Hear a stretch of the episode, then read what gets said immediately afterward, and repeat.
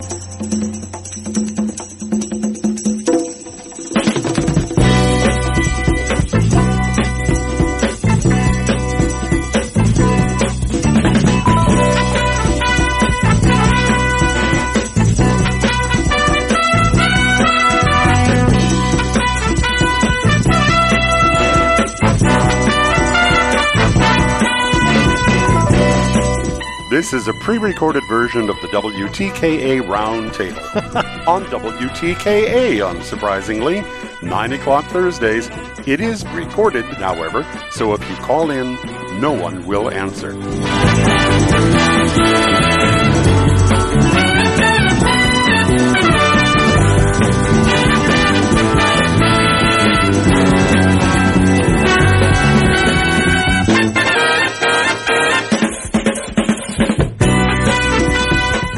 And we are back, folks, here on the Michigan Insider Sports Talk 1050 WTKA online at WTK. Other side and joining us as they do every single week for the MGoBlog Roundtable is the MGoBlog Roundtable crew. And is there anything to talk about? Man, it's something happening every day. Coach is going, coach is staying, candidates being interviewed. Uh, there's a big interview today. And so a lot to recap. But first, there are introductions uh, to handle. Starting off first with the guy who started it all, the MGoBlog, Brian Cook. Brian, good morning. How are you? I'm well. Your right hand man over at MGoBlog is none other than Seth Fisher. Seth Fisher, good morning. How are you? My wife changed our coffee this morning. It's not working. and then what, Mr. Craig Ross? Craig, where are you? I'm in Kona, Hawaii. Uh, I'll be here for a couple of weeks. Uh, it's nice, nice here. Probably nicer than Ann Arbor in terms of the weather, but I still, whenever I leave Ann Arbor, I do miss it. So anyway, it's what 4 a.m. here. So okay, And you all offered right, me so- your Wisconsin tickets, and I didn't take them. yeah, I know. I think uh, Alex Drain or his brother might have taken them. I hope so. So Yeah. So to to recap as we jump in, uh, the coaching carousel as Sherrone Moore looks to uh, complete his staff. Uh, there have been a lot of departures, as we well know. As you are uh, basically you're the farm system for three NFL teams now. With Mike Macdonald in Seattle, you got the the Ravens who've had a lot of movement from their staff, and of course you have Jim with the Chargers. And so since we were last on, the most recent departure is Mike Mike Elston, who is going to go out to the Chargers. You have um, Kurt Mallory, who is a sneaky. Mm. Uh, that was that's a tough, a sneaky tough loss because I don't think people really understand. Uh, you know, he was he was a dude on the back end uh, from an analyst perspective. He goes to be the Ravens' secondary coach, so he goes back on the field like he was with the Falcons before he came back to Michigan. Um, Dylan Roney going to go out to the Michigan's GA. His GA time has been exhausted. He's going to go out to the uh, to the Chargers. I'm trying to see am I am I missing anyone? Uh, but Clink is going to stay. So Clink is going to remain in the fold uh, for Sherrone. So he was able to fend off the the attempts at Grant and fend off the attempts at at at Clink. So this is this musical chairs are ongoing, leading up to an interview today with with Wink Martindale as Joe Cullen sent word back yesterday that he's he he's gonna wait till after the Super Bowl. That's that's just code, and I know it's just code for he's gonna see what shakes in the NFL.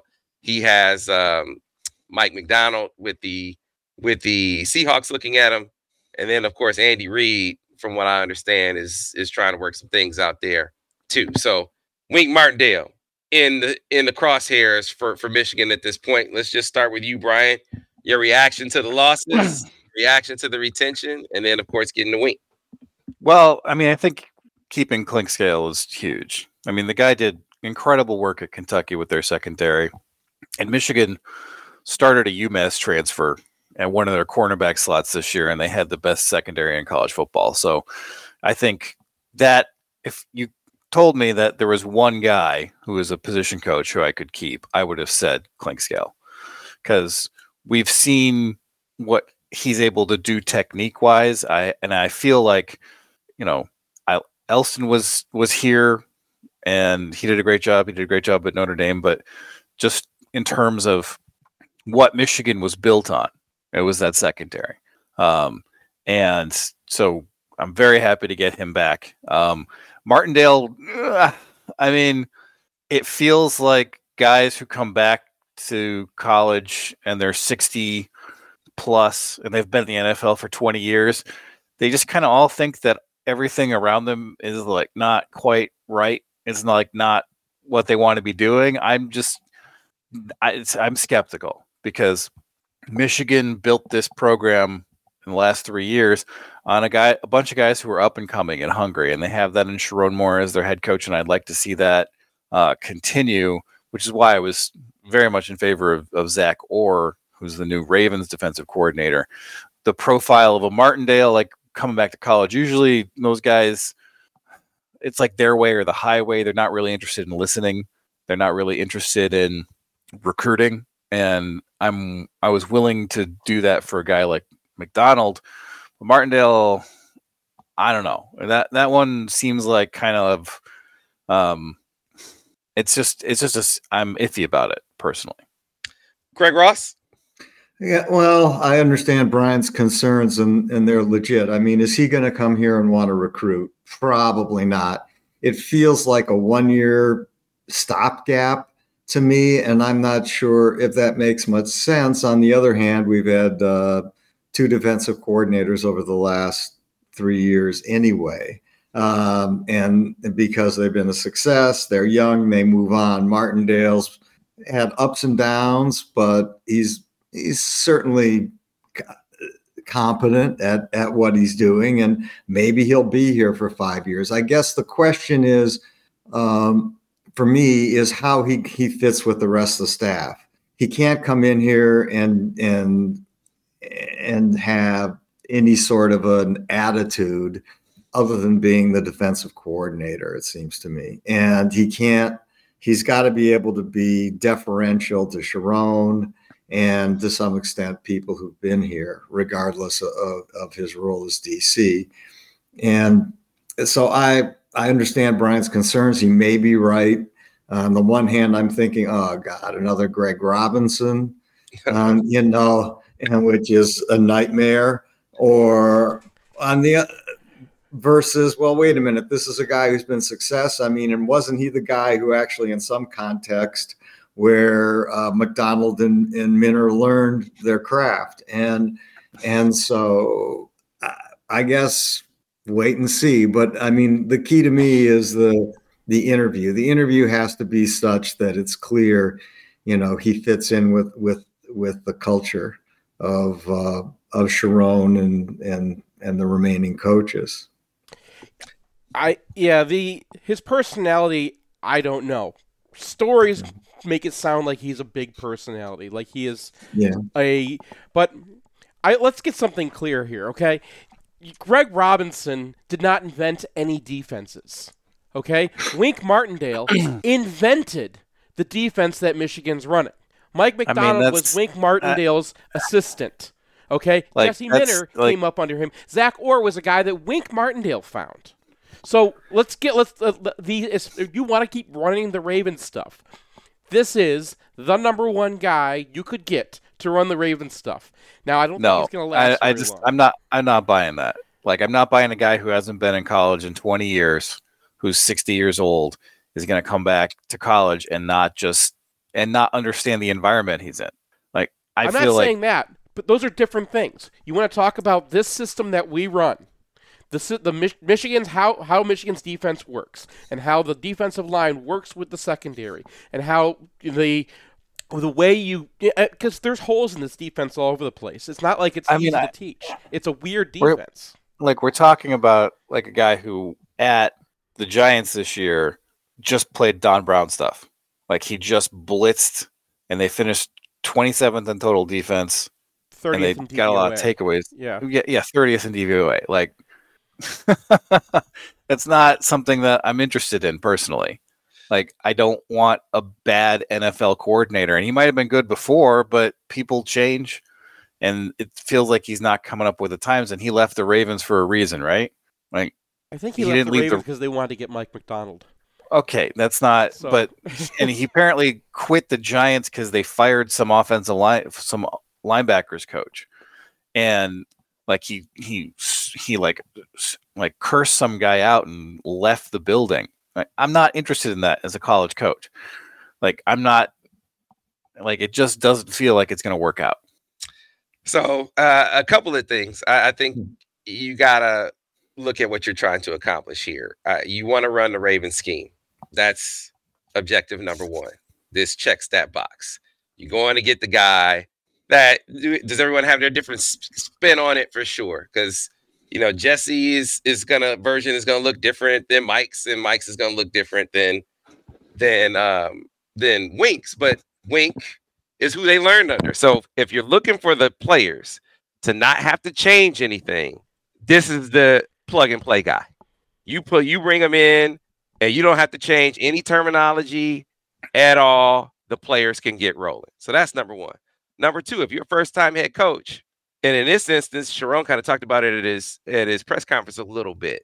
His what his ideology of what he's looking for in a defensive coordinator. He's looking for a guy who has some experience and who's kind of like a head coach on defense. That's why the experience was so so important to him to have on that side of the ball. It's why the internal piece wasn't the immediate thing to go to. So you get that. Then you look at how will the players react. And this was a, a huge deal. And the players are really on board with both of these guys, as a matter of fact. But this was they knew this name more than they knew Joe Cullen.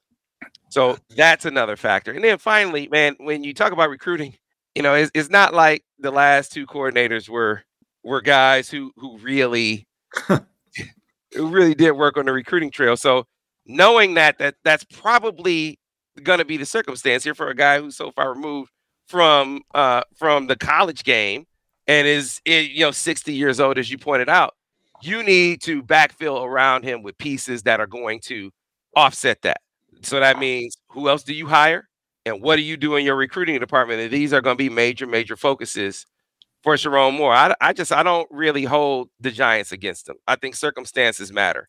People talk Sure. about, you know, you look at the, the team he had, you look at the the offense that was was there. Clearly there was strife between he and Brian Daboll. Brian Daboll goes and fires some of his guys without even consulting him. That's a big time disconnect. He teams or people who worry about him being this blitz happy guy man, they say, well, Mike Macdonald doesn't blitz all that, but man, Mike, you see that defense? You look at that defensive line that Mike Macdonald had with the Ravens this year. Of course, he's not going to blitz a whole hell of a lot. Look at the defensive line that Wink Martindale will walk into. I, I, I, just have a hard time feeling like the scheme or him running the defense, what how they're going to look uh, on the field. I have a hard time finding issue with that. To me, if there's a concern, it's that a guy of this presence, of this profile, would just run over a first time head coach. If, if that's your concern, I think that's warranted. But the other stuff about what he, what kind of, what is he going to do? What is he going to call? How is he going to match up with these college offensive coordinators? I'm not concerned about that. I mean, I, I honestly, the running over the head coach thing is probably fine. It's better than what happened to Scott Shafer, right? Like, No fooling. like if if if uh if Sherrone Moore is like, I want to meddle with the defense, and Wink Martindale hypothetically is like, no, that's for the best. I don't think Sherrone Moore is going to do that. Um, but I do feel like it's complicated going from one thing to the other. And I know Michigan did a really had a really good hookup with Mike Macdonald in in the first year there, but he was here for one year and he left. And I feel like if you bring in a guy as a stopgap, that's worse under Sherrone Moore than it was under Harbaugh because Harbaugh would just be like, "All right, we're going to get the other guy," and I'm I don't I'm not entirely sure that Michigan is going to have like the ability to get another guy if Wink Martindale is like, "Ah, I want I'm I'm an NFL guy, I want to go back to the NFL." Well, you know, I think, I think that's maybe part of your strategy. You know, maybe he's bringing in a guy he could train as a uh, as the next guy, or maybe he can turn you on to who the next guy is. Because I think you know that, that's part. I think that was part of the process. You were talking to the Ravens guys about who the other guys are. So you were talking to Jesse, and you were talking to Mike Macdonald, and you were talking to Wink Martindale, and Wink Martindale said, "I could be the guy." You know, kind of that. Really, you could be the guy? Well, let, well, let's talk, kind of thing. And so, I, I guess to, to me, if you're looking to hit the ground running on defense, you your defense, you got dogs. You gotta you gotta lock them down. And if you bring a guy who can just let them go, let them go do what they're doing, the defense should be beastly. They should be outstanding. If if to me, where does it matter where the the coordinator can run over the coach? First time head coach, the the authority, the, the lines of authority have to be clear to me. And so I, I think that's where a Wink Martindale would have to over deliver. And I think Sherrone probably has an understanding of that because towards the end of the of the of the Don Brown piece, you know, it was like Buddy Ryan, Mike Ditka. You know, Don Brown was uh, he Don was over on his side, and you couldn't tell him nothing. You know, he's running the defense, you couldn't tell him nothing. Jim Harbaugh couldn't tell him nothing. So that was part of the problem. Sherrone has seen that. And I think having seen that, you would understand, like, okay, listen, Wink, if you're gonna come in here, man, you it's got to be clear. You gotta overperform that I'm the head coach. And especially the narrative is out there that you ran over Brian Daboll. I don't even know if that's true. That's perception. Hey man, this got to be the lines of authority have to be clear. That that is something I think for the team. But as far as the scheme, Brian, I'm telling you, man, I, I just don't know how much better you could have done. If you want an experienced guy that can let these players go do what they've been doing, I, I just don't think you can find better than Wink. You know, so what Sam's saying is look, this gives us continuity, a continuity with guys who've been in this defense and have already, you know, proven themselves to some to some large degree. And two, a part of the deal could be okay, Wink, we know you're heading back to the NFL, but we want you to, to develop another person like you have before. You develop a, a Macdonald, you develop a Zach Orr, you, de- you develop a Minter, and that can be a part of his job description. We don't necessarily need you to recruit. We, we need you to develop the next guy that you've already done for us you know and and if his problem is that with other co- with other coaches is that he's been loyal to his own guys and got mad because his own guys were treated unfairly from his point of view. Well okay. You know i'm not sure that that i dislike that. I mean, I if he tries to bring in NFL position coaches, that's bad, right? That's what I was trying to get the- at here. Because they're they're going to be like, what is this recruiting garbage?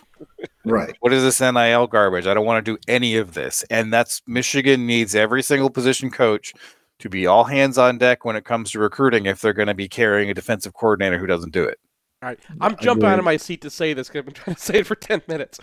The there's a huge difference between Mike Macdonald's i- recruiting issues and Jesse Minter's because Mike Macdonald wasn't just one position on the coaching staff; it was two. Right? He brought in Helow, and neither one of them was really recruiting that well. Helow was better, but I mean, we don't have anybody from Helow uh, recruiting on the team right now, and that was that was his guy, right? He wanted to bring his guy. If Wink wants to use another staff position for one of his guys, and that guy's a hole as well, we're talking about another Macdonald situation. Now Minter, he didn't do that, right? They they had um, they had Helow for one more year, and then we got Partridge, and Partridge went out and you know got got us a linebacker core for a couple years, but you can't have two holes. I'm fine with Wink if he wants to be if he's going to come here and he wants to be the co- the you know the head coach of the defense and he's going to he'll have Grant and Graham and Will Johnson and he's going to look like a genius and Alabama's been doing this for ages, right? Where they bring in the NFL guy, he runs their defense for a couple years and then he looks like he's great and they're going to bring him back to the NFL. If he teaches Clinkscale how to do all of it and that that's your floor is you just put make Yeah. Clinkscale your DC. I don't want to do that because he's one of our best recruiters, and you're going to take a lot, you know, put a lot more on him. But that's the concern here. My only, con- my I think we're way underselling Wink as far as someone who will fit in the system, somebody who is. I, I mean, you're saying, oh, he's a 60 year old, he's a guy, guy in his 60s. He's exactly 60, right? And he, I don't really care what happened in New York because New York's a flawed organization. And we saw what happened with Harbaugh and the 49ers, and it turned out it was the 49ers' problem, not Harbaugh's problem. And I'm not going to look at anything that happens on the Giants, especially because he didn't even get to run the defense that they run, right? They didn't get to do anything, to like make his player personnel decisions. Like that was probably just a bad situation. You look at what he did with the Ravens. He had one bad year when everybody was injured, right? And everything else in the Ravens, I mean, this guy would be a superstar two years ago. And I think that the reason why Ravens let him go is because his contract was almost up, and Mike Macdonald was going to go to somebody, and you know John Harbaugh was like, "I want to get my genius." Mike Macdonald's not coming here to coach. He's an NFL head coach right now. Jesse Minter is now an NFL DC. We're competing in a stratosphere, and we're getting a little ahead of ourselves, thinking that that's the kind of person we can always get. I don't know if that guy is out there right now. Yeah, look, I don't want to. I, I, I said this earlier. I'm not selling you a dream. I don't. I'm not saying that Wink is going to be able to come in here and be Jesse. I think this this is going to be a situation where the student is, is better than the teacher.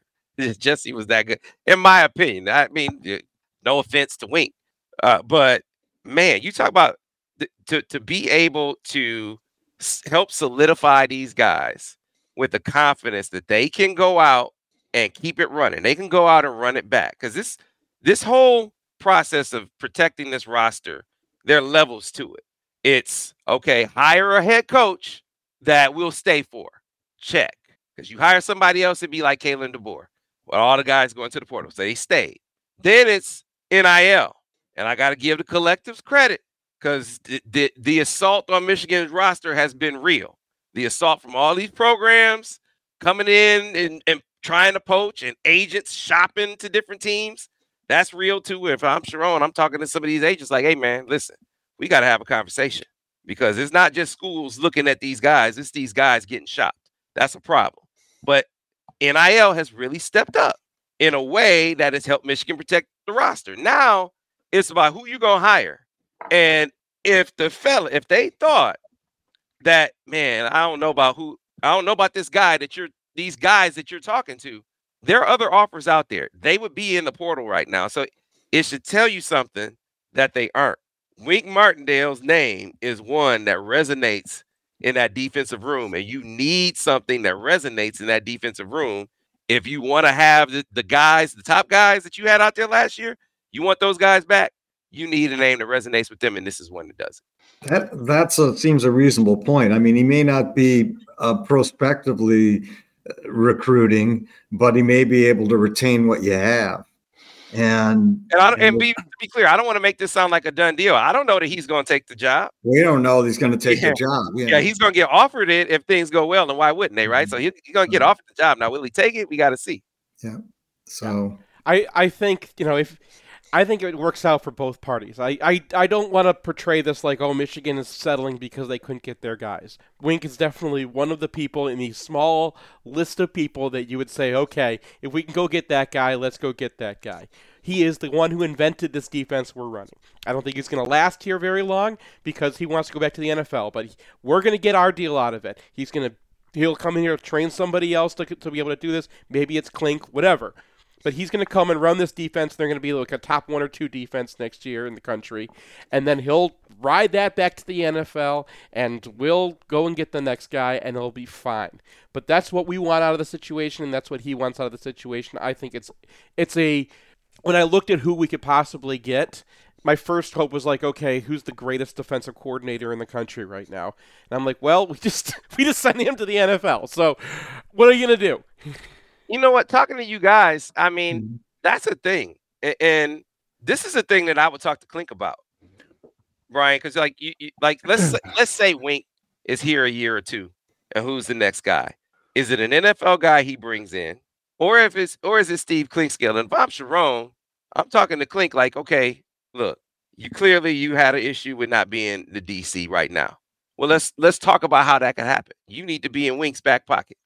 Learn from Wink, and we could we could maybe have a progression here that would make that make make that make sense because he made he, there was a serious look at at going with Jim and the Chargers, and the Jim Jim made an offer to get him to come out there, uh, but he's back, and that it didn't go away that he, him being not he wanted to be a play, play caller, he wanted to be the DC. Well, this is how we can make that make sense. Learn under Wink, the same guy who trained the last two defensive coordinators can maybe train you. I can see that as a as a vision that could work. Yeah, I, I do too. I mean, at that point, he'd have what five, maybe six years of experience in the same defense. Like, I, I think you know, obviously he's very good at lots of parts of his job, and I don't think that being a the defensive play caller is beyond him in any way whatsoever. So I, I do think that you know that idea kind of mollifies me about okay, what happens when this short timer because he's going to be a short timer realistically if he does Yeah. come. what happens when he goes? So that if that can be communicated and seems like a a plan, then that does make me feel better. Now, you still got to fill out your the rest of your openings with some dogs. Mhm. So, because you know this isn't going to get any easier.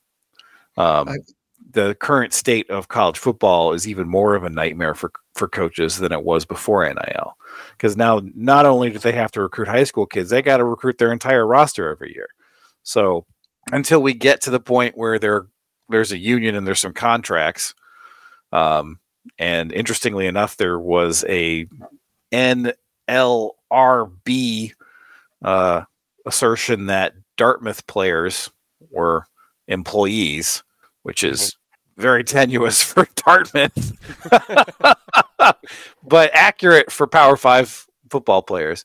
Um, like we could see some movement there, um, and hopefully at that point things get a little bit easier because you'll have some sort of certainty on your roster year to year. But Yeah. yeah, I, I need to I need to uh really give credit to because I've been talking for for weeks, months, even going back to the beginning of the season about how there needs to be a greater understanding of what donor and collective support needs to look like, right? What it needs to the, the response that needs to be put forth, and they're stepping up like in a big way, in a big way, and that that should not for as much talk as I've placed toward it, as much voice as I've lent to that, it for them to be stepping up in a way that they're stepping up right now to protect this roster because it's been obscene the the poaching, and I'm not saying that from the standpoint of uh, let's let's report NCAA is no protection, right? This is what's going on.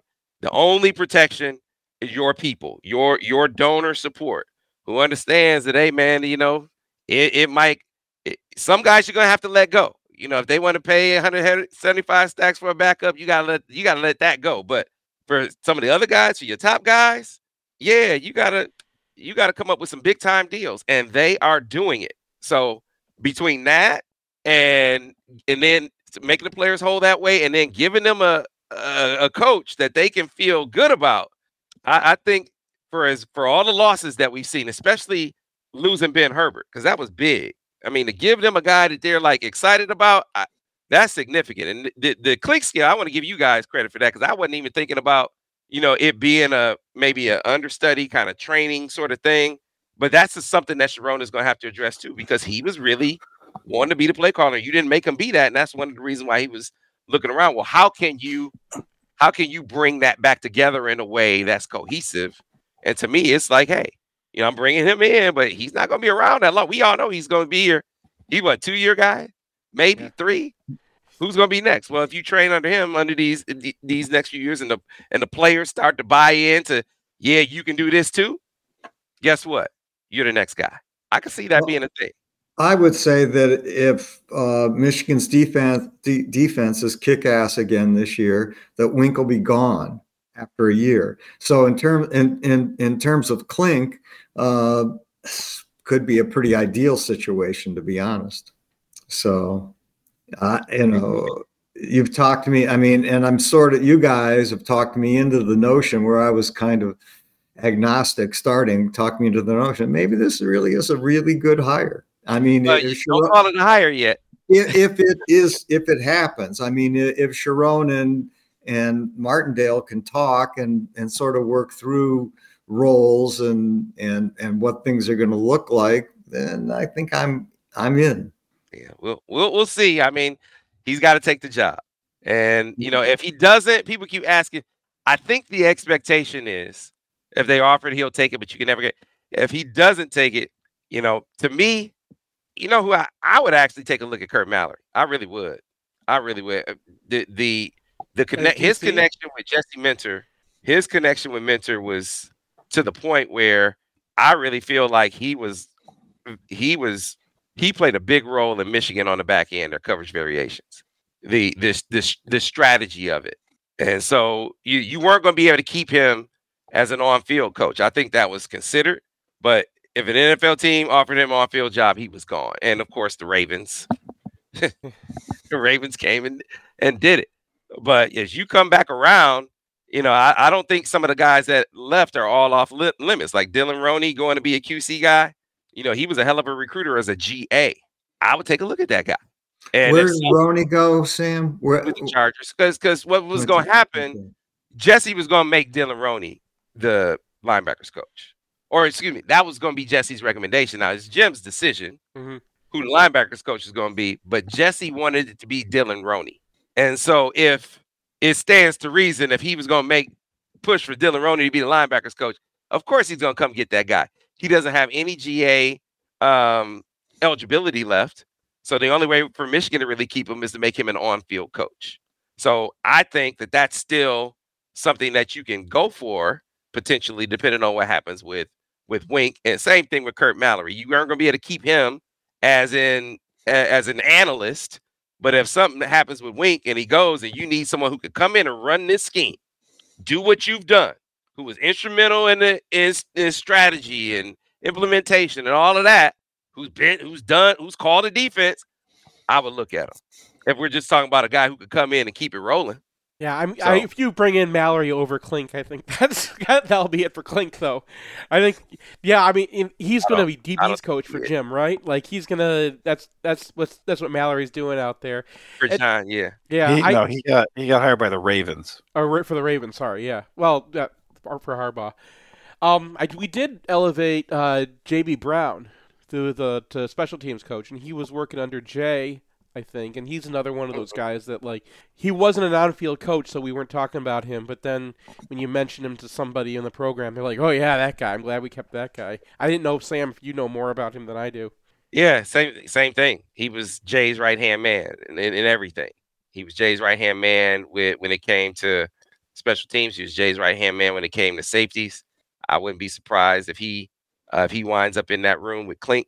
Uh, I don't know what they're going to do with, with with analysts um, uh, coming forward. We got to see how the rest of the the, the staff kind of shakes out. I mean, you got to get the defensive coordinator hired, and then you can you can figure out the rest and you, know figure out whatever's left uh, offensively. You got a negotiation going on with Mike. You got to see how that goes, um, and then you know settle things from there. So you, you're right, Brian. How does the rest of this staff fill out from a recruiting per- perspective is really important, including the recruiting department, which by you know every measure is going to is going to be improved. They're going to add personnel. They're going to add uh, scouting. They're going to add when it comes to you know relationship building. Every single aspect of recruiting is going to be addressed because it's just for for Sh- Sherrone's. I'm not saying what Jim was bad, but I think Sherrone's his where where he is as far as recruiting is concerned and, and what he wants to put into it is different than than Jim, if that makes sense. So you know, we'll see how it goes. We need to get a break in. I know we're way past the break. So we'll squeeze it in now. Come back on the other side here on the Michigan Insider MGoBlog R Roundtable, Sports Talk 1050 WTKA the ticket.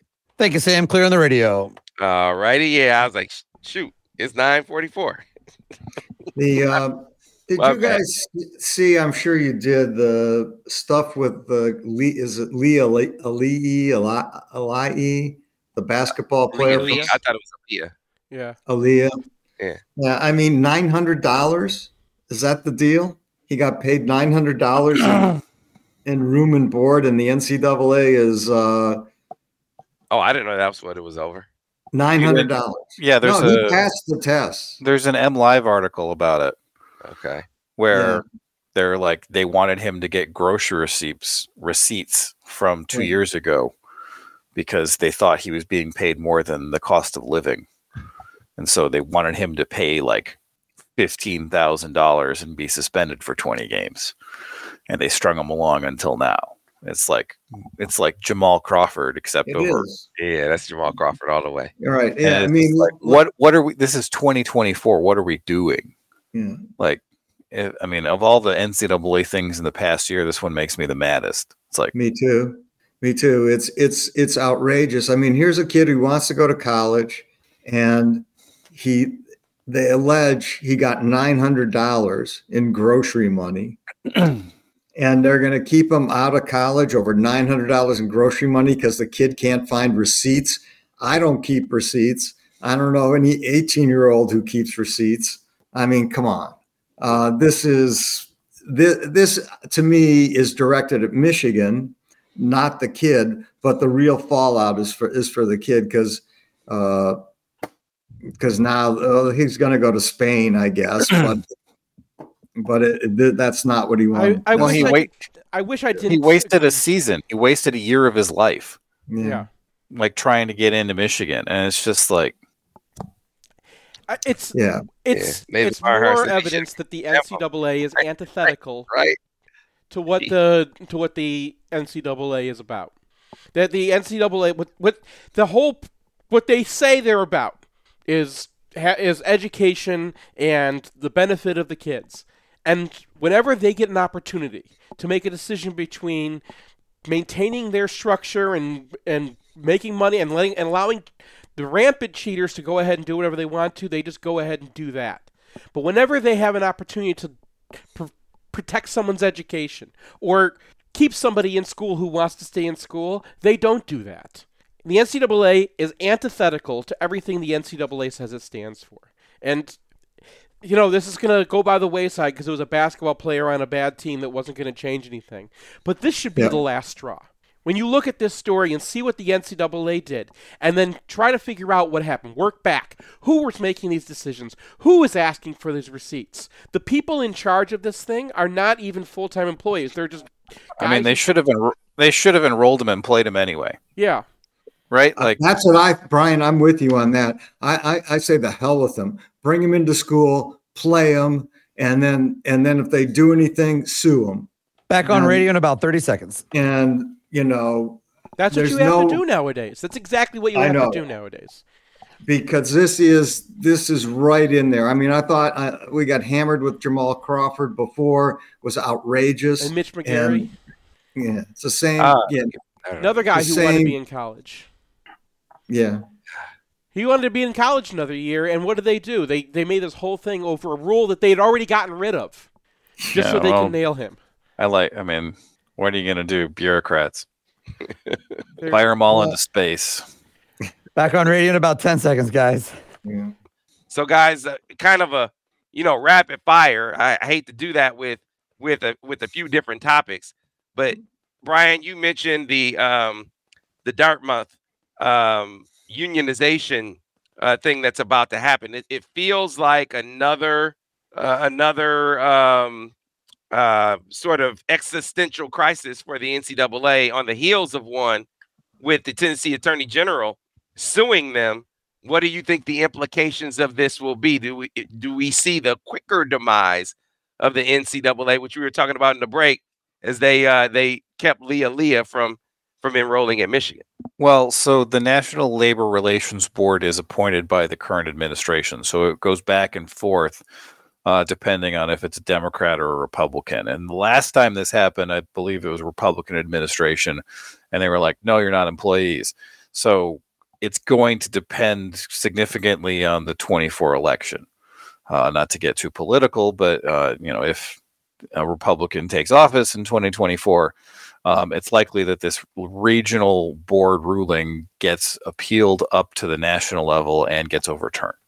So, Question question for you, real quick, because I want to I want to ask you a question about that particular thought. It really feels like as NIL has become more of a national topic, that the support for for opposition to the NCAA has been more bipartisan. Do you do you not sense that that would be a factor here? I I feel like this might be an exception because they the perspective of college uh, s- athletes unionizing would not be great for a Republican administration. So I think that they would be opposed to that in particular, and they would, while they would be okay paying people under the table or for whatever reason, like they don't they don't like unions. I'm trying not But to they like, like grift. yeah, they do. Um, thanks, thanks. I was trying to keep it like neutral, but Right. you know, it is what it is. So if um, I think that the courts are a, a much more reliable path towards the total dismantling of the NCAA, um, and that's going to take some time. Mhm. Well, I mean, it seems to me that the Northwestern students a decade ago or whenever it was were exactly right when they tried to unionize. And it seems to me you're not going to have a coherent system until you have uh, unionization among athletes, until they're employees, they're paying taxes, and you've got a coherent set of rules. The, the current situation makes no sense is all I can say. And and it is a system of grift, and uh, from my point of view, and so I hope this, you know, uh, becomes becomes the reality I- for college sports. I, I I agree with everything you guys are saying. I want to bring up a couple pieces that are. I'm not saying like this is this is going to stop it from happening, but why there's so much um, on the on the top level. Why there's so much uh, holding on to the current system.